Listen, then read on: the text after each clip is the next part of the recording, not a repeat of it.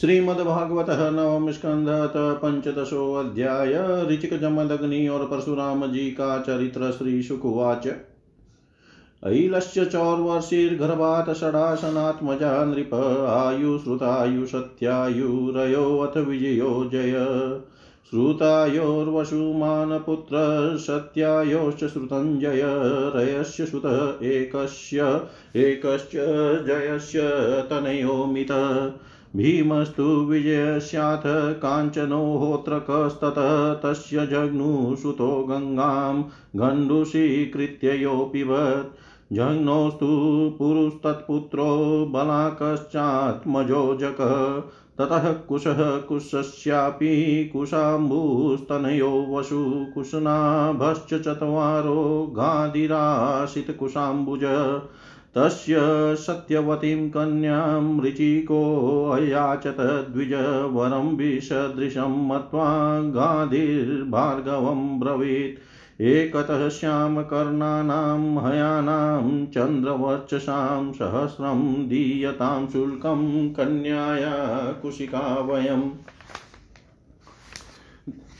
इत्युक्तस्तन्मतं ज्ञात्वा गतः स वरुणान्तिकम् आनीय दत्त्वा तान् स्वानुपयेमे वराननां ऋषिः प्रार्थितः पत्न्या स्वस्रवा चापत्यकाम्यया स्रपयित्वो भयैर्मन्त्रैश्चरुं स्नातुं गतो मुनि। तावत् सत्यवती मात्रा स्वचरुं याचिता सती श्रेष्ठं मत्वा तया छन्मात्रै मातुरदत्त स्वयम्। तदविज्ञाय मुनी प्राह पत्नीं कष्टं कारसि घोरो दण्डधरः पुत्रो भ्रात्रा ते ब्रह्मवित्तम प्रसादितः सत्यवत्यामेवं भूदिति भार्गवः अतः तर्हि भवेत् पौत्रो जमदग्निस्ततोऽभवत् सा चाभूतसु महापुण्या कौशिकी लोकपावनी रेणो सुतां रेणुकां वै जमदग्निरुवाहयाम्। तस्यां वै भार्गवर्षे सुतावसुमदादय यवीया जज्ञ एतेषां राम इत्यभिविश्रुतः यमाहुर्वासुदेवांसं हैहयानां कुलान्तकं त्रिसप्तकृत्वो य इमां चक्रे निक्षत्रियाँ महिम् दुष्टं क्षत्रं भुवो भारं भ्रमण्यमनिनशत् रजस्तमो वृतमहन फल्गुन्यपि राजोवाच किं तदहंहो भगवतो राजन्यैरजितात्मभिः कृतं येन कुलं नष्टे क्षत्रियाणामभीक्षणश। श्रीशुकुवाच हेहयानामधिपतिरर्जुन क्षत्रियर्षभ दत्तं नारायणस्यांसमाराध्य परिकर्मभिः बाहुन दशशतं लेभे दुर्दशत्वमरातिषु अव्याहतेन्द्रियोजः श्रीतेजो वीर्ययशो बलम्। योगेश्वरत्वमैश्वर्यं यत्राणिमादय चचाराव्याहतगतिर्लोकेषु पवनो यथा। स्त्रीरत्नैरावृडतः क्रीडनः रेवाम्भसि मदोत्कटः वैजयन्तीं सजं बिभ्रदरुरोध सरितं भुजै। विप्लावितं स्वशिबिरं प्रतिस्रोतः सरिज्जलै नामृश्यतः तस्य तद् वीर्यं विरमानि दशानन। गृहीतो लीलया स्त्रीणां समक्षं कृतकिल्बिषमाहिष्मत्यां सन्निवृद्धो मुक्तो येन स एकदा तु मृगयां विचरणविपिने वने यदृच्छया श्रमपदं जमदग्नेरुपाविशत् तस्मै स नरदेवाय मुनिरहन्मारथ मारथ स सैन्यामात्यवाहाय अविस्मत्या तपोधन। स विरस्तत्र तददृष्ट्वा आत्मैश्वर्यातिशायनं तनाद्रियताग्निहोत्र्यां साभिलाष स हेहय अविर्धानीं ऋषेर्दर्पान्नरान् हर्तुं चोदयतेर्च माहिष्मतीं निन्यु संवत्सां क्रनन्ति बलात्। अथ राजा, अथ राजनी निर्याते, राम आश्रम आगत, श्रुत्वा ततः तस्य दौरात्म्यं चुक्रोधाहिरिवाहत घोरमादाय परशुं शतूणं चर्मकार्मुकम् अन्वधावत दुर्धर्षो मृगेन्द्र इव युत्तपम्। तमापतन्तं भृगुर्वर्यमोजसा धनुर्धरं बाणपरश्वधायुधम्। ऐनेयचर्माम्बर एनेयचर्माम्बरमर्कधामभिर्युतं जटाभिद जटाभिर्ददृशे पुरीं विशन् अचो यदस्थिरथाश्वपतिभिः गर्दाशिवाणिष्टशतघ्निशक्तिभिः अक्षौहिणी सप्तदशातिभीषणास्ताराम एको भगवान् सूदयत्।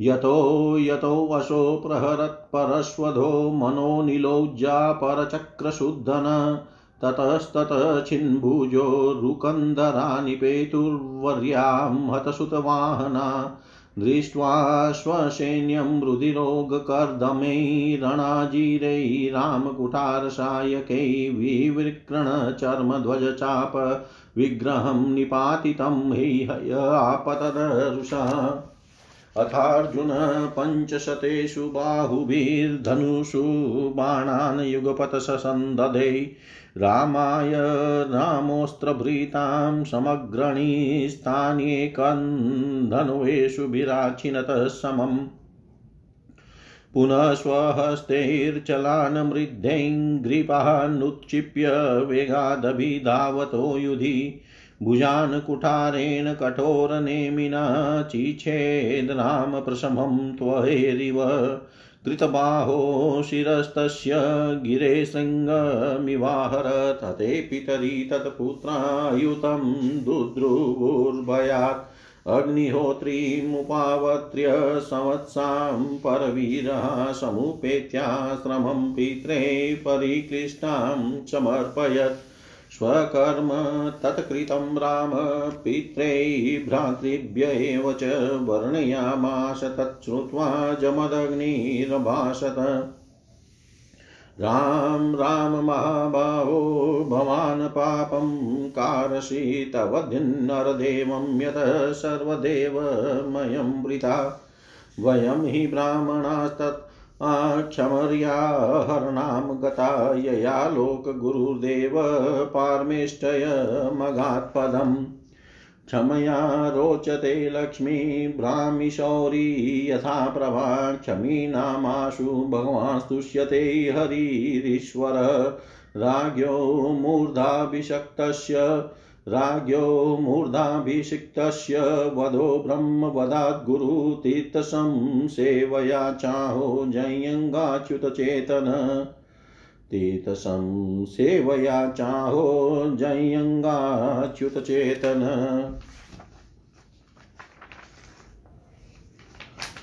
श्री सुखदेव जी कहते हैं परीक्षित उर्वशी के गर्भ से पुरुरवा के छह पुत्र वे आयु, श्रुतायु, सत्यायु, रथ विजय और जय।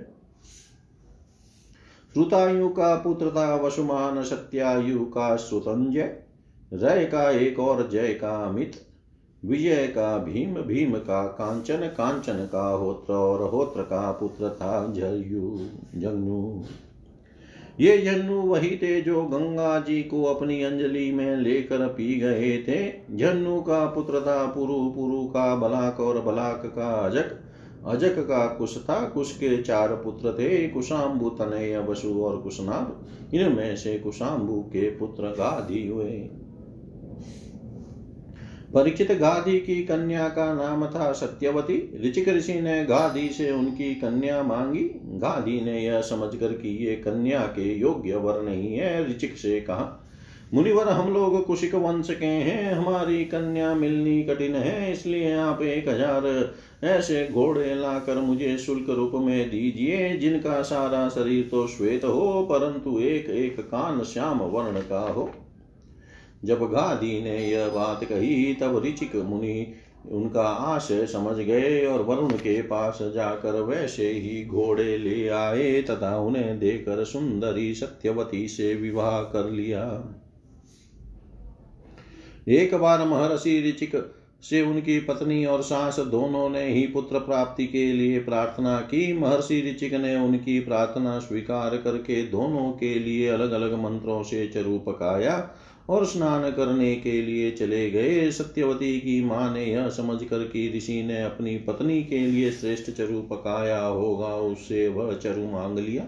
इस पर सत्यवती ने अपना चरु तो माँ को दे दिया और माँ का चरु वह स्वयं खा गई। जब ऋचिक मुनि को इस बात का पता चला, तब उन्होंने अपनी पत्नी सत्यवती से कहा कि तुमने बड़ा अनर्थ कर डाला। अब तुम्हारा पुत्र तो लोगों को दंड देने वाला घोर प्रकृति का होगा और तुम्हारा भाई होगा एक श्रेष्ठ ब्रह्मवेता। सत्यवती ने ऋचिक मुनि को प्रसन्न किया और प्रार्थना की कि स्वामी, ऐसा नहीं होना चाहिए। तब उन्होंने कहा, अच्छी बात है, पुत्र के बदले तुम्हारा पौत्र वैसा घोर प्रकृति का होगा। समय पर सत्यवती के गर्भ से जमदग्नि का जन्म हुआ। सत्यवती समस्त लोकों को पवित्र करने वाली परम पुण्यमयी कौशिकी नदी बन गई। रेणु ऋषि की कन्या थी। रेणुका जमदग्नि ने उसका पानी ग्रहण किया। रेणुका के गर्भ से जमदग्नि ऋषि के वसुमान आदि कई पुत्र हुए। उनमें सबसे छोटे परशुराम जी थे। उनका यश सारे संसार में प्रसिद्ध है। कहते हैं कि हे हयवंश का अंत करने के लिए स्वयं भगवान ने ही परशुराम के रूप में अंशावतार ग्रहण किया था। उन्होंने इस पृथ्वी को इक्कीस बार क्षत्रियहीन कर दिया, यद्यपि क्षत्रियों ने उनका थोड़ा सा ही अपराध किया था। फिर भी वे लोग बड़े दुष्ट ब्राह्मणों के अभक्त रजोगुणी और विशेष करके तमोगुणी हो रहे थे। यही कारण था कि वे पृथ्वी के भार हो गए थे और इसी के फलस्वरूप भगवान परशुराम ने उनका नाश करके पृथ्वी का भार उतार दिया। राजा परीक्षित ने पूछा, भगवान, अवश्य ही उस समय के क्षत्रिय विषय लोलुप हो गए थे, परंतु उन्होंने परशुराम जी का ऐसा कौन सा अपराध कर दिया जिसके कारण उन्होंने बार बार क्षत्रियों के वंश का संहार किया? श्री सुखदेव जी कहने लगे परीक्षित उन दिनों हे अयवंश का अधिपति था, अर्जुन वह एक श्रेष्ठ क्षत्रिय था। उसने अनेकों प्रकार की सेवा शुश्रूषा करके भगवान नारायण के अंशावतार दत्तात्रेय जी को प्रसन्न कर लिया और उनसे एक हज़ार भुजाएँ तथा कोई भी शत्रु युद्ध में पराजित न कर सके, यह वरदान प्राप्त कर लिया। साथ ही इंद्रियों का बाध बल, अतुल संपत्ति तेजस्विता, वीरता, कीर्ति और शारीरिक बल भी उसने उनकी कृपा से प्राप्त कर लिए थे। वह योगेश्वर हो गया था। उसमें ऐसा ऐश्वर्य था कि वह सूक्ष्म से सूक्ष्म, स्थूल से स्थूल रूप धारण कर लेता। सभी सिद्धियाँ उसे प्राप्त थी। वह संसार में वायु की तरह, सब तरह सब जगह बेरोक टोक विचरा करता। एक बार गले में वैजयंती माला पहने सहस्र बाहु अर्जुन बहुत सी सुंदरी स्त्रियों के साथ नर्मदा नदी में जल विहार कर रहा था। उस समय मदोन्मत सहस्र बाहु ने अपनी बाहों से नदी का प्रवाह रोक दिया। दशमुख रावण का शिविर भी वहीं कहीं पास में ही था। नदी की धारा उल्टी बहने लगी, जिससे उसका शिविर डूबने लगा। रावण अपने को बहुत बड़ा वीर तो मानता ही था, इसलिए सहस्रार्जुन का यह पराक्रम उससे सहन नहीं हुआ। जब रावण सहस्र बाहु अर्जुन के पास जाकर बुरा भला कहने लगा, तब उसने स्त्रियों के सामने ही खेल खेल में रावण को पकड़ लिया और अपनी राजधानी माहिष्मति में ले जाकर बंदर के समान कैद कर लिया। पीछे पुलस्त्य जी के कहने से सहस्रबाहु ने रावण को छोड़ दिया। एक दिन सहस्रबाहु अर्जुन शिकार खेलने के लिए बड़े घोर जंगल में निकल गया था। देववश वह जमदग्नि मुनि के आश्रम पर जा पहुँचा। परम तपस्वी जमदग्नि मुनि के आश्रम में कामधेनु रहती थी। उसके प्रताप से उन्होंने सेना मंत्री और वाहनों के साथ हे हयाधिपति का खूब स्वागत सत्कार किया। वीर हे हयाधिपति ने देखा कि जमदग्नि मुनि का ऐश्वर्य तो मुझसे भी बड़ा चढ़ा है, इसलिए उसने उनके स्वागत सत्कार को कुछ भी आदर न देकर काम धेनु को ही ले लेना चाह। उसने अभिमान वश जमदग्नि मुनि से मांगा भी नहीं, अपने सेवकों को आज्ञा दी कि कामधेनु को छीन ले जाओ। उसकी आज्ञा से उसके सेवक बछड़े के साथ बां बां डकारती हुई कामधेनु को बलपूर्वक महिष्मती पूरी ले गए। जब वे चले, सब चले गए, तब परशुराम जी आश्रम पर आए और उसकी दुष्टता का वृतांत सुनकर चोट खाए हुए सांप की तरह क्रोध से तिलमिला उठे। वे अपना भयंकर फरसा, तरकस, ढाल एवं धनुष लेकर बड़े वेग से उसके पीछे दौड़े, जैसे कोई किसी से न दबने वाला सिंह हाथी पर टूट पड़े। सहस्र बाहु अर्जुन भी अपने नगर में प्रवेश कर ही रहा था कि उसने देखा परशुराम जी महाराज बड़े वेग से उसी की ओर झपटे आ रहे हैं। उनकी बड़ी विलक्षण झांकी थी। वे हाथ में धनुष्मान और फरसा लिए हुए थे। शरीर पर काला मृग चर्म धारण किए हुए थे और उनकी जटाएँ सूर्य की किरणों के समान चमक रही थी। उन्हें देखते ही उसने गदा, खड़ग, बाण रिष्टि शतग्नि और शक्ति आदि आयुधों से सुसज्जित एवं हाथी, घोड़े, रथ तथा पदातियों से युक्त अत्यंत भयंकर सत्रह अक्षोहिणी सेना भेजी। भगवान परशुराम ने बात की, बात में अकेले ही उस सारी सेना को नष्ट कर दिया।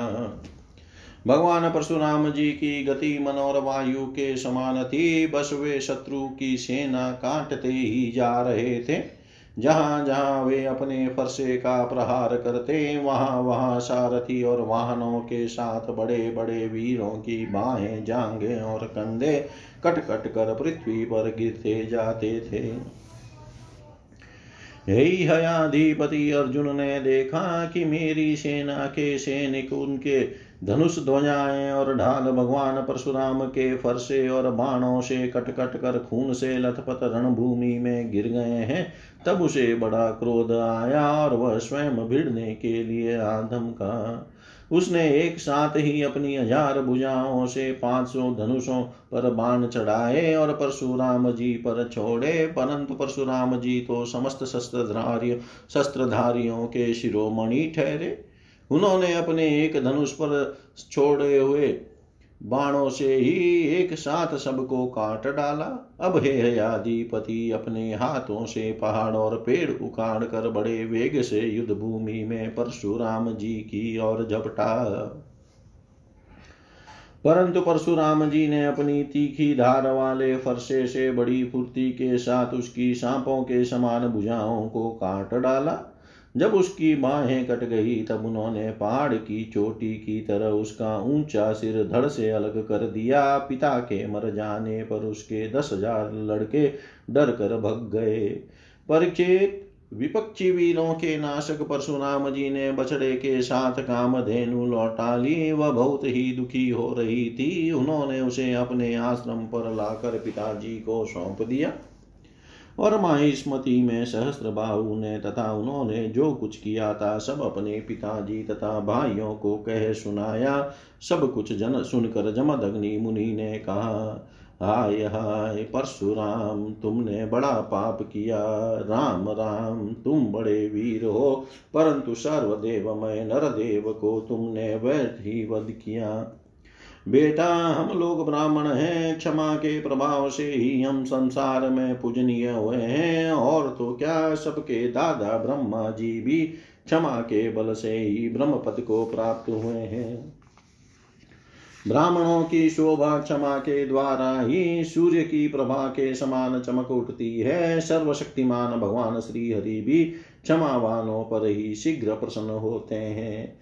बेटा सार्वभौम राजा का वध ब्राह्मण की हत्या से भी बढ़कर है। जाओ भगवान का स्मरण करते हुए तीर्थों का सेवन करके अपने पापों को धो डालो। इति श्रीमद्भागवते महापुराणे पारमहंस्यां संहितायां नवम स्कन्दे पञ्चदशोऽध्याय सर्वं श्रीशां सदाशिवार्पणम् अस्तु। ॐ विष्णवे नम विष्णवे नम, विष्णवे नमः। श्रीमद्भागवत नवम स्कंद षोडशो अध्याय परशुराम जी के द्वारा क्षत्रिय संहार और विश्वामित्र जी के वंश की कथा श्री सुकुवाच पित्रोपशिक्षितो रामस्तथेति कुरुनन्दन, संवत्सरं तीर्थयात्रां, चरित्राश्रममाव्रजत्। कदाचिद् रेणुकायाता गङ्गायां पद्ममालिनं गन्धर्वराजं क्रीडन्तम् अप्सरोभिर्पश्यत।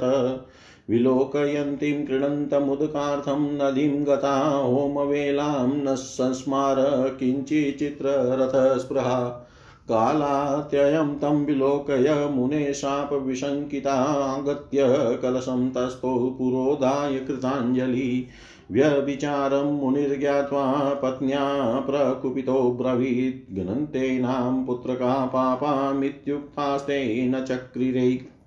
रामसञ्चोदितः पित्रा भ्रातृन मात्रा सहावधीत् प्रभावज्ञो मुने सम्यक् समादेस्तपश्च वरेण छन्दयामाशप्रीतः सत्यवती सुतः वव्रे हता नाम रामोऽपि जीवितं च स्मृतिं वदे। ऊतस्तुस्तै कुशलिनो निद्रापायि वाञ्जसा पितुर्विधास्तपो वीर्यं रामश्चक्रेषु हृद्वदम्। ये अर्जुनस्य सुता राजन् स्मरन्तः स्वपत् पितुर्वर्धं रामवीर्यपराभूता लेभिरे शर्म न क्वचित्। एकदाश्रममतो रामे सभ्रातरी वनं गते वेरं शीशादयि शवो लब्धछिद्रोपागमन् दृष्टवाग्न्यगार आशिनमावेशितधियं मुनिं भगवत्युत्तं श्लोके जनुस्ते पापनिश्चया। याच्यमाना कृपणया राममात्रातिदारुणा प्रशय्य शिरौत्कृत्य निन्युस्ते क्षत्रबन्धव रेणुका दुःखशोकाता निघ्नन्त्यात्ममानमात्मना राम रामेहितातेति विचुक्रो शोचके सति तदुपसृत्य दूरस्थो हारामेत्यार्तवत्स्वनं त्वर्याश्रममासाद्य ददृशे पितरं हतम्।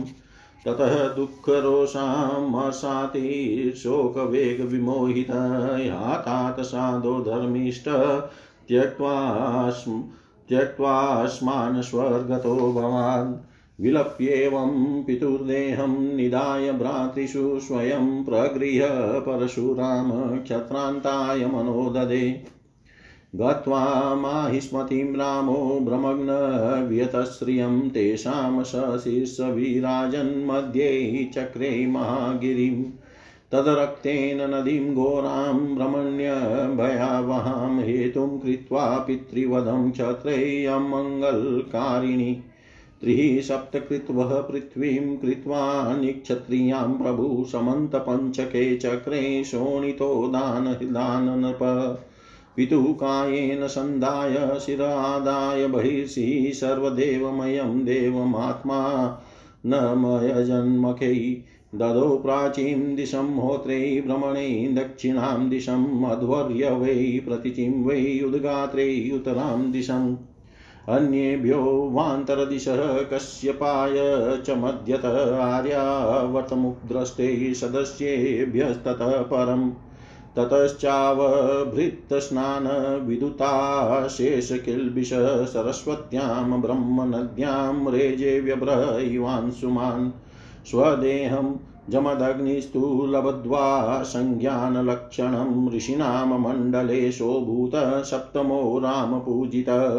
जामदग्न्योऽपि भगवान् रामकमल कमललोचन आगामिन्यन्तरे राजन् वर्तयिष्यति वै बृहत्।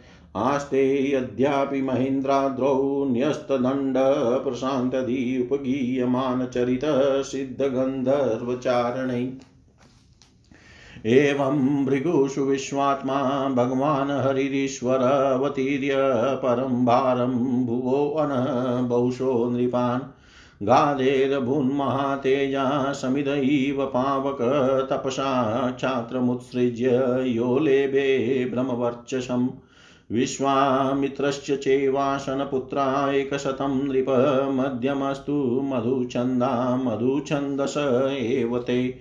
पुत्रं कृत्वा शुनः शेपं देवनाथं च भार्गवम् आजिगतं सुतानाः ज्येष्ठ एष प्रकल्प्यताम् यो वै हरिश्चन्द्रमखे विकृतः पुरुषः पशुस्तुत्वा देवान् प्रजेशादीन्मुमुचे पाशबन्धनात्। यो रातो देवयजने देवेर्गादिषु तापस देवरात इति ख्यात। सुनः शेप स भार्गव। ये मधुछन्दसो ज्येष्ठः, कुशलं मे निरे न तशपतः तान् मुनिः क्रुधो मले च भवत दुर्जना। स उवाच मधुछन्दा सार्धं पञ्चाशतः, ततः यनो भवान् सञ्जानीते तस्मै तिष्ठामहे वयम्। ज्येष्ठं मन्त्रदृशं च क्रुस्त्वामन्वञ्चो वयं स्महि विश्वामित्रः सुतानाविरवन्तो भविष्यत ये मानं मे अनुगृह्णन्तो वीरवन्तम् अकर्तमाम्। एष वकुशिका वीरो देवरातस्तमन्वित अन्ये चाष्टकारितजय क्रतुमदादय। एवं कौशिकगोत्रं तु विश्वामित्रे पृथग्विधं प्रवरान्तरमापनं तद्दीचेवं प्रकल्पितम् प्रवरान्तरमापनं त्यतदीचेवं प्रकल्पितम्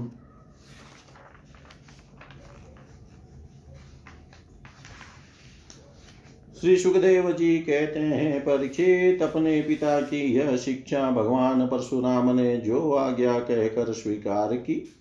इसके बाद वे एक वर्ष तक तीर्थ यात्रा करके अपने आश्रम पर लौट आए। एक दिन बा, की बात है परशुराम जी की माता रेणु का गंगा तट पर गई हुई थी। वहाँ उन्होंने देखा कि गंधर्वराज चित्ररथ कमलों की माला पहने अप्सराओं के साथ विहार कर रहा है। वे जल लाने के लिए नदी तट पर गई थी, परंतु वहाँ जल क्रीड़ा करते हुए गंधर्व को देखने लगी और पति देव के हवन का समय हो गया। इस बात को भूल गई। उनका मन कुछ कुछ चित्ररथ की ओर खींच भी गया था। हवन का समय बीत गया। यह जानकर वे महर्षि जमदग्नि के साप से भयभीत तो हो गई और तुरंत वहाँ से आश्रम पर चली आई। वहाँ जल का कलश महर्षि के सामने रखकर हाथ जोड़ खड़ी हो गई। जमदग्नि मुनि ने अपनी पत्नी का मानसिक वह विचार जान लिया और क्रोध करके कहा, मेरे पुत्रों, इस पापिनी को मार डालो। परंतु उनके किसी भी पुत्र ने उनकी वह आज्ञा स्वीकार नहीं की। इसके बाद पिता की आज्ञा से परशुराम जी ने माता के साथ सब भाइयों को भी मार डाला। इसका कारण था वे अपने पिताजी के योग और तपस्या का प्रभाव भली भांति जानते थे। परशुराम जी के इस काम से सत्यवती नंदन महर्षि जमदग्नि बहुत प्रसन्न हुए और उन्होंने कहा, बेटा, तुम्हारी जो इच्छा हो, वर मांग लो। परशुराम जी ने कहा, पिताजी, मेरी माता और सब भाई जीवित हो जाए, तथा उन्हें इस बात की याद न रहे कि मैंने उन्हें मारा था। परशुराम जी के इस प्रकार कहते ही जैसे कोई शोकर उठे, सबके सब अनायास ही सकुशल उठ बैठे। परशुराम जी ने अपने पिताजी का तपोबल जानकर ही तो अपने सुहृदों का वध किया था। परीक्षित सहस्रबाहु अर्जुन के जो लड़के परशुराम जी से हार कर भाग गए थे, उन्हें अपने पिता के वध की याद निरंतर बनी रहती थी। कहीं एक क्षण के लिए भी उन्हें चैन नहीं मिलता था। एक दिन की बात है, परशुराम जी अपने भाइयों के साथ आश्रम से बाहर वन की ओर गए हुए थे। यह अवसर पाकर वैर साधने के लिए सहस्र बाहु के लड़के वहाँ पहुँचे। उस समय महसी जमदग्नि अग्निशाला में बैठे हुए थे और अपनी समस्त वृत्तियों से पवित्र कीर्ति भगवान के ही चिंतन में मग्न हो रहे थे।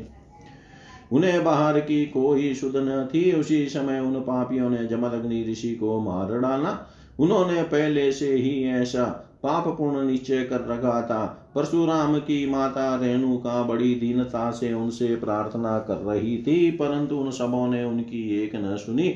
वे बलपूर्वक महर्षि जमदग्नि का सिर काट कर ले गए। परिचित वास्तव में वे नीच क्षत्रिय अत्यंत क्रूर थे। सती रेणु का दुख और शोक से आतुर हो गई। वे अपने हाथों अपनी छाती और सिर पीट पीट कर ज़ोर ज़ोर से रोने लगी। परशुराम, बेटा परशुराम, शीघ्र आओ। परशुराम जी ने बहुत दूर से माता का हाराम यह करुण क्रंदन सुन लिया। वे बड़ी शीघ्रता से आश्रम पर आए और वहाँ आकर देखा कि पिताजी मार डाले गए हैं। परीक्षित उस समय परशुराम जी को बहुत दुख हुआ। साथ ही क्रोध, असहिष्णुता, मानसिक पीड़ा और शोक के वेग से वे अत्यंत मोहित हो गए। हाय पिताजी, आप तो बड़े महात्मा थे पिताजी, आप तो धर्म के सच्चे पुजारी थे, आप हम लोगों को छोड़कर स्वर्ग चले गए। इस प्रकार विलाप कर उन्होंने पिता का शरीर तो भाइयों को सौंप दिया और स्वयं हाथ में फरसा उठाकर क्षत्रियों का संहार कर डालने का निश्चय किया। परिचित परशुराम जी ने माहिष्मती नगरी में जाकर सहस्रबाहु अर्जुन के पुत्रों के शीरों से नगर के बीचों बीच एक बड़ा भारी पर्वत खड़ा कर दिया। उस नगर की शोभा तो उन ब्रह्मघाती नीच क्षत्रियों के कारण ही नष्ट हो चुकी थी। उनके रक्त से एक बड़ी भयंकर नदी बह निकली, जिसे देख कर ब्राह्मण द्रोहियों का हृदय भय से काँप उठता था। भगवान ने देखा कि वर्तमान क्षत्रिय अत्याचारी हो गए हैं, इसलिए राजन उन्होंने अपने पिता का, पिता के वध को निमित्त बनाकर इक्कीस बार पृथ्वी को क्षत्रियहीन कर दिया और कुरुक्षेत्र के समंत पंचक में ऐसे ऐसे पाँच तालाब बना दिए जो रक्त के जल से भरे हुए थे। परशुराम जी ने अपने पिताजी का सिर लाकर उनके धड़ से जोड़ दिया और यज्ञों द्वारा सर्वदेव में आत्मस्वरूप भगवान का यजन किया। यज्ञों में उन्होंने पूर्व दिशा, होता को, दक्षिण दिशा, ब्रह्मा को, पश्चिम दिशा, अदरवर्यु को और उत्तर दिशा सामगान करने वाले उदगाता को दे दी। इसी प्रकार आग्नि, कौन आदि विदिशाएँ ऋत्विजों को दी, कश्यप जी को मध्य भूमि दी, उपद्रष्टा को आर्याव्रत दिया, तथा दूसरे सदस्यों को अन्य अन्य दिशाएँ प्रदान कर दी। इसके बाद यज्ञांत स्नान करके वे समस्त पापों से मुक्त हो गए और ब्रह्म नदी सरस्वती के तट पर मेघ रहित सूर्य के समान शोभायमान हुए। महर्षि जमदग्नि को स्मृति रूप संकल्प में शरीर की प्राप्ति हो गई। परशुराम जी से सम्मानित होकर वे सप्तषियों के मंडल में सातवें ऋषि हो गए। परिचित कमल लोचन जमदग्नि नंदन भगवान परशुराम आगामी मनवंतर में सप्तषियों के मंडल में रहकर वेदों का विस्तार करेंगे। वे आज भी किसी को किसी प्रकार का दंड न देते हुए शांत चित से महेंद्र पर्वत पर निवास करते हैं। वहाँ सिद्ध गंधर्व और चारण उनके चरित्र का मधुर स्वर से गान करते रहते हैं। सर्वशक्तिमान विश्वात्मा भगवान श्री हरि ने इस प्रकार भृगुवंशियों में अवतार ग्रहण करके पृथ्वी के भार भूत राजाओं का बहुत बार वध किया। महाराज गादी के पुत्र हुए प्रज्वलित अग्नि के समान परम तेजस्वी विश्वामित्र जी, इन्होंने अपने तपोबल से क्षत्रियत्व का त्याग करके ब्रह्म तेज प्राप्त कर लिया। परीक्षित विश्वामित्र जी के सौ पुत्र थे, उनमें बीचले पुत्र का नाम था मधु छंदा इसलिए सभी पुत्र मधुचंदा के ही नाम से विख्यात हुए विश्वामित्र जी ने भृगुवंशी अजीरगत के पुत्र अपने भानजे सुनहशेप को, जिसका एक नाम देवरात भी था, पुत्र रूप में स्वीकार कर लिया और अपने पुत्रों से कहा कि तुम लोग इसे अपना बड़ा भाई मानो। यह वही प्रसिद्ध प्रसिद्ध भृगुवंशी सुनशेपता जो हरिश्चंद्र के यज्ञ में यज्ञ पशु के रूप में मोल लेकर लाया गया था। विश्वामित्र जी ने प्रजापति, वरुण आदि देवताओं की स्तुति करके उसे पाश बंधन से छुड़ा लिया था। देवताओं के यज्ञ में यही सुनसेप देवताओं द्वारा विश्वामित्र जी को दिया गया था। अतः देवी रात इस व्युत्पत्ति के अनुसार गादी वंश में यह तपस्वी देवदात के नाम से विख्यात हुआ। विश्वामित्र जी के पुत्रों में जो बड़े थे, उन्हें सुनशेप को बड़ा भाई मानने की बात अच्छी न लगी। इस पर विश्वामित्र जी ने क्रोधित होकर उन्हें साप दे दिया कि दुष्टों, तुम सब मलेच्छ हो जाओ। इस प्रकार जब उनचास भाई मलेच्छ हो गए, तब विश्वामित्र जी के बीचले पुत्र मधुचंदा ने अपने अपने से छोटे पचास भाइयों के साथ कहा, पिताजी, आप हम लोगों को जो आज्ञा करते हैं, हम उसका पालन करने के लिए तैयार हैं। यह सुनकर मधु छंदा ने मंत्र दृष्टा सुन शेप को बड़ा भाई स्वीकार कर लिया और कहा कि हम सब तुम्हारे अनुयायी छोटे भाई हैं। तब विश्वामित्र जी ने अपने इन आज्ञाकारी पुत्रों से कहा, तुम लोगों ने मेरी बात मानकर मेरे सम्मान की रक्षा की है, इसलिए तुम लोग लोगों जैसे सुपुत्र प्राप्त करके मैं धन्य हुआ, मैं तुम्हें आशीर्वाद देता हूँ कि तुम्हें भी सुपुत्र प्राप्त होंगे। मेरे प्यारे पुत्रों, यह देवरात सुनशैप भी तुम्हारे ही गोत्र का है। तुम लोग इसकी आज्ञा में रहना। परीक्षित विश्वामित्र जी के अष्टक हारित जय और क्रतुमाना आदि और भी पुत्र थे। इस प्रकार विश्वामित्र जी की संतानों से कौशिक गोत्र में कई भेद हो गए और देवरात को बड़ा भाई मानने के कारण उसका प्रवर ही दूसरा हो गया। इति श्रीमद्भागवते महापुराणे पारमश्याम संहितायां नवम स्कन्धे षोडशोऽध्याय। सर्वं श्रीशां सदाशिवार्पणम् अस्तु। ॐ विष्णवे नम, ॐ विष्णवे नम, ॐ विष्णवे नमः। श्रीमद्भागवत नवम स्कंदत सप्तशोध्याय क्षत्रव्रत रजि आदि राजाओं के वंश का वर्णन श्री शुकुवाच। यः पुरुरवशः पुत्र आयुस्तस्या भवनसुताः नहुश्छत्रवृधश्च रजिरम्भश्च वीर्यवान्। अनेन इति राजेन्द्र शृणु क्षत्रवृधोऽन्वयं क्षत्रवृधसुतस्यासन् सुहोत्रस्यात्मजास्त्रय। काश्यः कुशो घृतसमद इति घृतसमदाद्भुतः शुनकः शौनको यश प्रवरो मुनि। काश्यस्य काशिस्तत्पुत्रो राष्ट्रो दीर्घतम पिता धन्वन्तरिर्दीर्घतम् आयुर्वेदप्रवर्तक। यज्ञभुगवासुदेवान् स्मृतमात्रार्तिनाशन ततः पुत्रकेतुमानस्य जज्ञे भीमरथस्तत। दिवो दासो द्युमास्तस्मात् प्रतर्दन इति स्मृतः। स एव शत्रुजिदवत्सोरितध्वज इति ऋत तथा कुवलया श्वेति प्रोक्तोऽलर्कादयस्तत षष्टिवर्षसहस्राणि षष्टिवर्षशतानि च नालर्कादपरो राजन्मेदिनीं बुभुजेयुवा अलर्कात् सन्ततिस्तस्मात् सुनीतोऽथ सुकेतन धर्मकेतुसुत सत्यकेतुरजायत। धृष्टकेतुसुतस्मात् सुकुमारः चितीश्वरः वीतिहोत्रस्य भर्गो अतो भार्गभूमिरभूनृप। इति मे काशयो भूपा छत्रवृधान्वयायिन रम्भस्य रभसः पुत्रो गम्भीरश्चाक्रियस्ततः। तस्य क्षेत्रे ब्रह्मजज्ञै शृणुवंशमानेन स शुधस्ततः शुचिस्तस्मात् त्रिककुदधर्मसारथी। ततः शान्तरयो जज्ञे कृतकृत्यः स आत्मवान् रजे पञ्चशतान्यासन् पुत्राणाममितौजसाम् देवैरभ्यर्थितो दैत्यान् हत्वेन्द्राया ददाद्दिवम् इन्द्रस्तस्मै पुनर्दत्त्वा गृहीत्वा चरणो रजै। आत्मानं पर्यामाश प्रह्लाद्या ध्यरीशङ्कितपितर्युपर्तै पुत्रा याचमानाय नो ददु।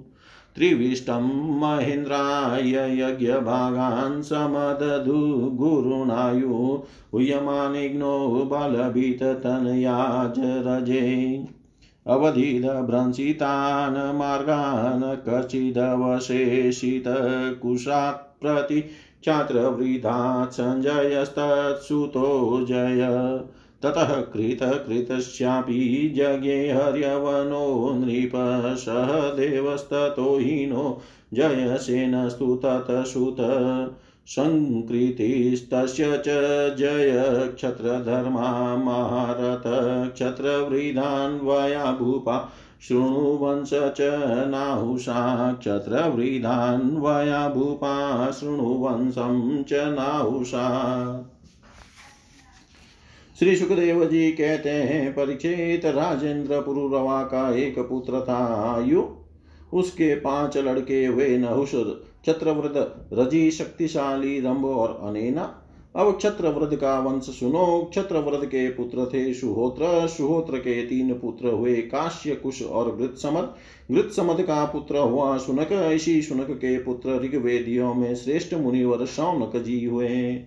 काश्य का पुत्र काशी काशी का राष्ट्र राष्ट्र का दीर्घतमा और दीर्घतमा के धनवंतरी, यही आयुर्वेद के प्रवर्तक हैं। ये यज्ञ भाग के भोक्ता और भगवान वासुदेव के अंश हैं। इनके स्मरण मात्र से ही सब प्रकार के रोग दूर हो जाते हैं। धनवंतरी का पुत्र हुआ केतुमान और केतुमान का भीमरथ। भीमरथ का दिवोदास और दिवोदास का द्युमान जिसका एक नाम प्रतर्दन भी है, यही ध्युमान शत्रुजित वत्सरित ध्वज और कुबलयाश्व के नाम से भी प्रसिद्ध है। ध्युमान के ही पुत्र अलर्क आदि हुए। परिचित अलर्क के सिवा और किसी राजा ने छाछठ हज़ार वर्ष तक युवा रहकर पृथ्वी का राज्य नहीं भोगा। अलर्क का पुत्र हुआ संतति संतति का सुनित सुनित का सुकेतन सुकेतन का धर्म केतु और धर्म केतु का सत्य केतु सत्य केतु से दृष्ट केतु दृष्ट केतु से राजा, सुकुमार सुकुमार से वितिहोत्र वितिहोत्र से भर्ग और भर्ग से राजा भार्ग भूमि का जन्म हुआ। ये सब के सब छत्रव्रत के वंश में काशी से उत्पन्न नरपति वे द्रम्भ के पुत्र का नाम था रबस उससे गंभीर और गंभीर से अक्रिय का जन्म हुआ। अक्रिय की पत्नी से ब्राह्मण वंश चला। जब अनेना का वंश अब अनेना का वंश सुनो। अनेक अनेना का पुत्र था शुद्ध शुद्ध का शुचि शुचि का त्रिक कुट और त्रिक कुद का धर्म सारथी धर्म सारथी के पुत्र थे शांत रहे शांत रहे आत्मज्ञानी होने के कारण कृतकृत्य थे उन्हें संतान की आवश्यकता न थी। परिचित आयु के पुत्र रज़ी के अत्यंत तेजस्वी पाँच सौ पुत्र थे। देवताओं की प्रार्थना से रज़ी ने दैत्यों का वध करके इंद्र को स्वर्ग का राज्य दिया। परंतु वे अपने प्रहलाद आदि शत्रुओं से भयभीत रहते थे, इसलिए उन्होंने वह स्वर्ग फिर रज़ी को लौटा दिया और उनके चरण पकड़कर उन्हीं को अपनी रक्षा का भार भी सौंप दिया। जब रज़ी की मृत्यु हो गई, तब इंद्र के मांगने पर भी रज़ी के पुत्रों ने स्वर्ग नहीं लौटाया। वे स्वयं ही यज्ञों का भाग भी ग्रहण करने लगे। तब गुरु बृहस्पति जी ने इंद्र की प्रार्थना से अभिचार विधि से हवन किया। इससे वे धर्म के मार्ग से भ्रष्ट हो गए। तब इंद्र ने अनायास ही उन सब रज़ी के पुत्रों को मार डाला, उनमें से कोई भी न बचा। छत्रव्रत के पौत्र कुश से प्रति प्रति से संजय और संजय से जय का जन्म हुआ। जय से कृत कृत से राजा हर्यवन हर्यवन से सहदेव सहदेव से हीन और हीन से जयसेन नामक पुत्र हुआ। जयसेन का संकृति ही संकृति का पुत्र हुआ। महारथी वीर शिरोमणि जय छत्रव्रत की वंश पराम परा में इतने ही नरपति हुए। अब नहुष वंश का वर्णन सुनो इति श्रीमद्भागवते महापुराणे पारमश्याम संहितायां नवम स्कन्धे चन्द्रवंशानुवर्णने सप्तदशोऽध्याय सर्वं श्रीशां सदाशिवार्पणम् अस्तु। ॐ विष्णवे नमः, ॐ विष्णवे नमः, ॐ विष्णवे नमः।